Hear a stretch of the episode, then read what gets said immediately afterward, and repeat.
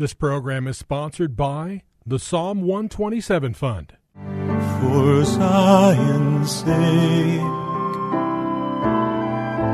I will not keep silent. For Zion's sake, I'll not hold my peace. Welcome to For Zion's Sake. Isaiah sixty-two one is taken directly out of the Hebrew Scriptures when the prophet Isaiah declared, "For Zion's sake I will not keep silent, and for Jerusalem's sake I will not keep quiet, until her righteousness goes forth like brightness, and her salvation like a torch that is burning."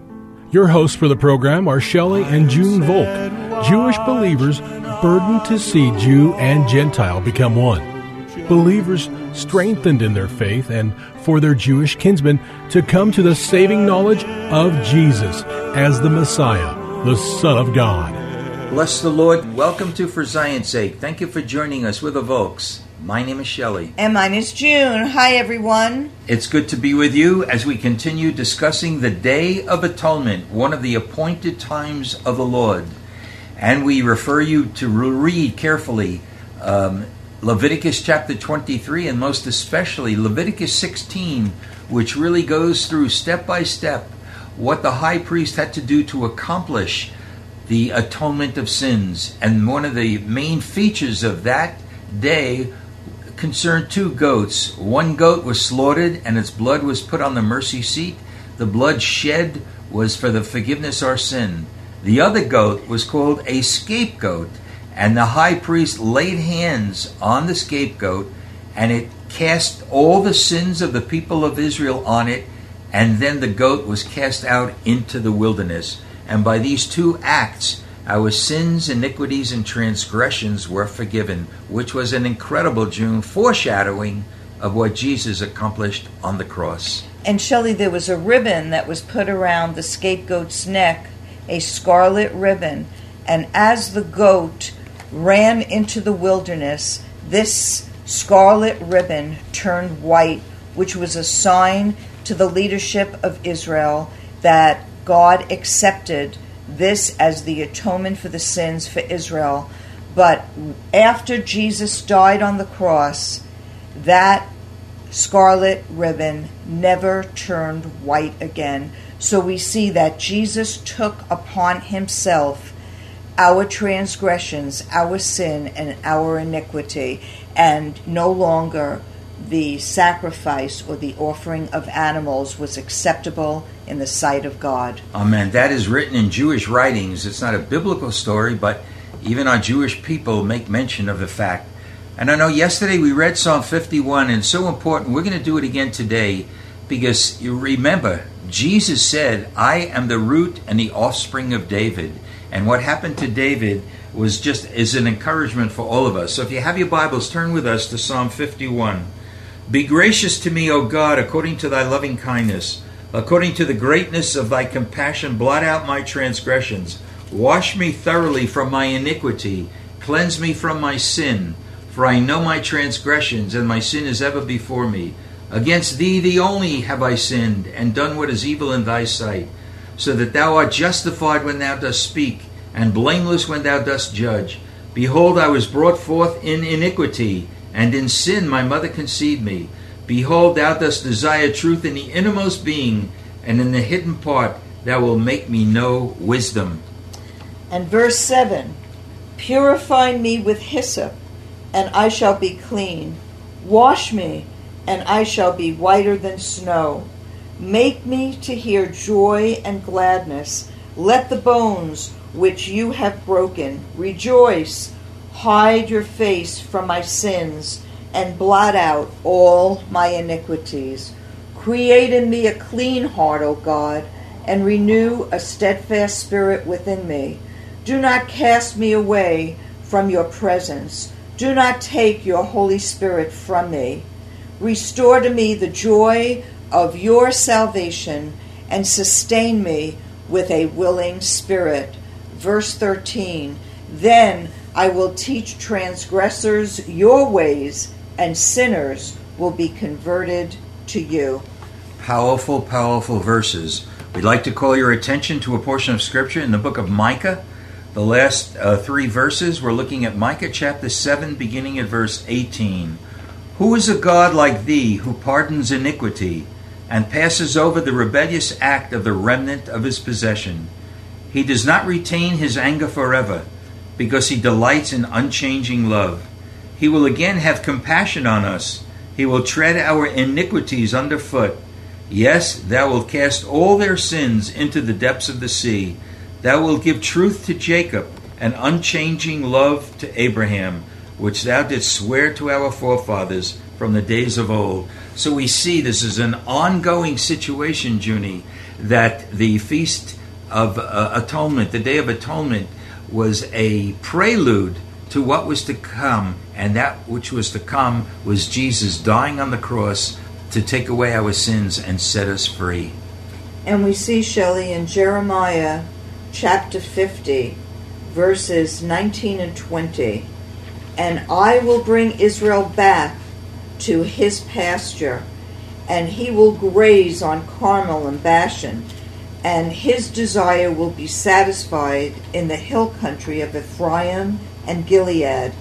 twenty. In those days, and at that time, declares the Lord, search will be made for the iniquity of Israel, but there will be none, and for the sins of Judah, but they will be not found, for I will pardon those whom I have as a remnant.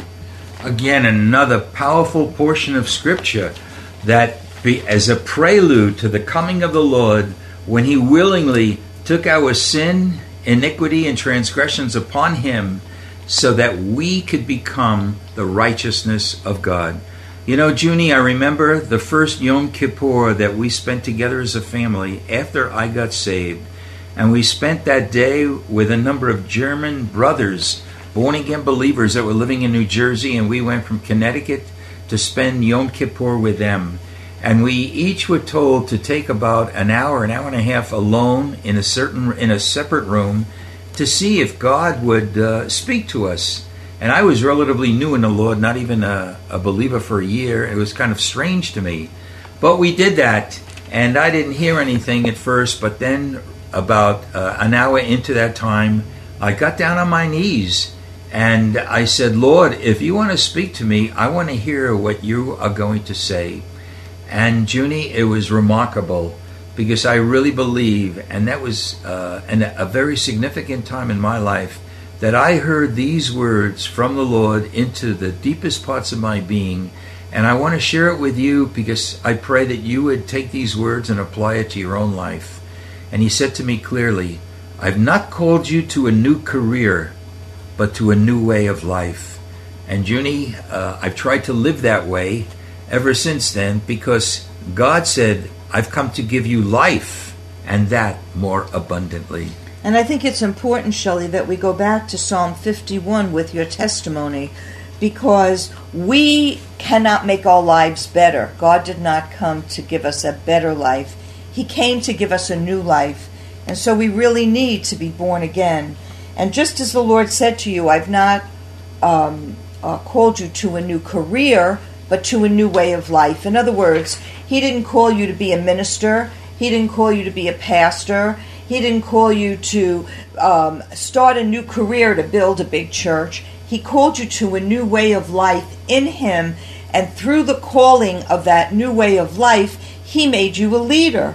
And in Psalm fifty-one, even at verse, starting at verse five, behold, I was brought forth in iniquity, and in sin my mother conceived me. Well, David's mother was married, and father was married, and yet he was born in iniquity. And so were you, Shelley. So was every man, woman, and child, until we come to the saving knowledge of the Lord. Behold, you desire truth in the innermost parts, and in the hidden part you will make me know wisdom. And so God said to you, Shelley, I've not called you to a new career, but to a new way of life, that his life in you would come alive, and he would teach you wisdom.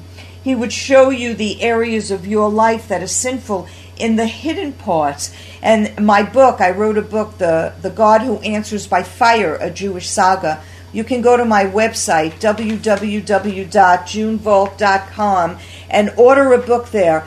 But it was a new way of life, Shelley, when God called you out of the world and called us to live in a um, community of believers in the northernmost part of Minnesota, in a trailer on an Indian reservation. He undid us. He gave us a new way of life, and he showed me the hidden part which was in me that was sinful. Purify me with hyssop, and I will be clean. And you know, Shelley, it was hyssop that was put on the doorposts. It was the blood of the lamb for the Passover lamb. And this is what comes into our heart when we ask Jesus into our heart.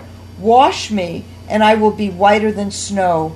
Make me to hear joy and gladness. Let the bones which you have broken rejoice.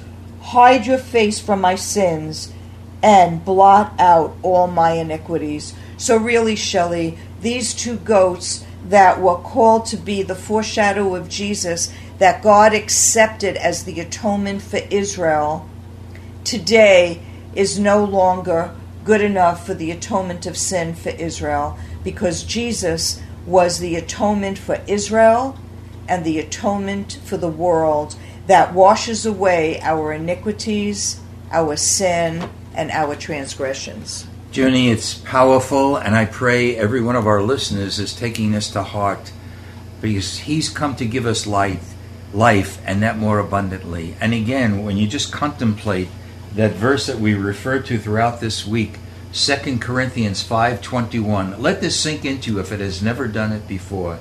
He made him who knew no sin to be sin on our behalf, that we might become the righteous, the righteousness of God in him. This is a work totally of God. You know, for our Jewish people who were given the law, they they look at the law and become self-righteous. But nobody could live by the law. The, the, the law could bring death, but Jesus can bring life. And that law was given so we can see how sinful we are. But we've been set free by the completed work of Jesus on the cross at Calvary. And the law was a schoolmaster to bring us to that point.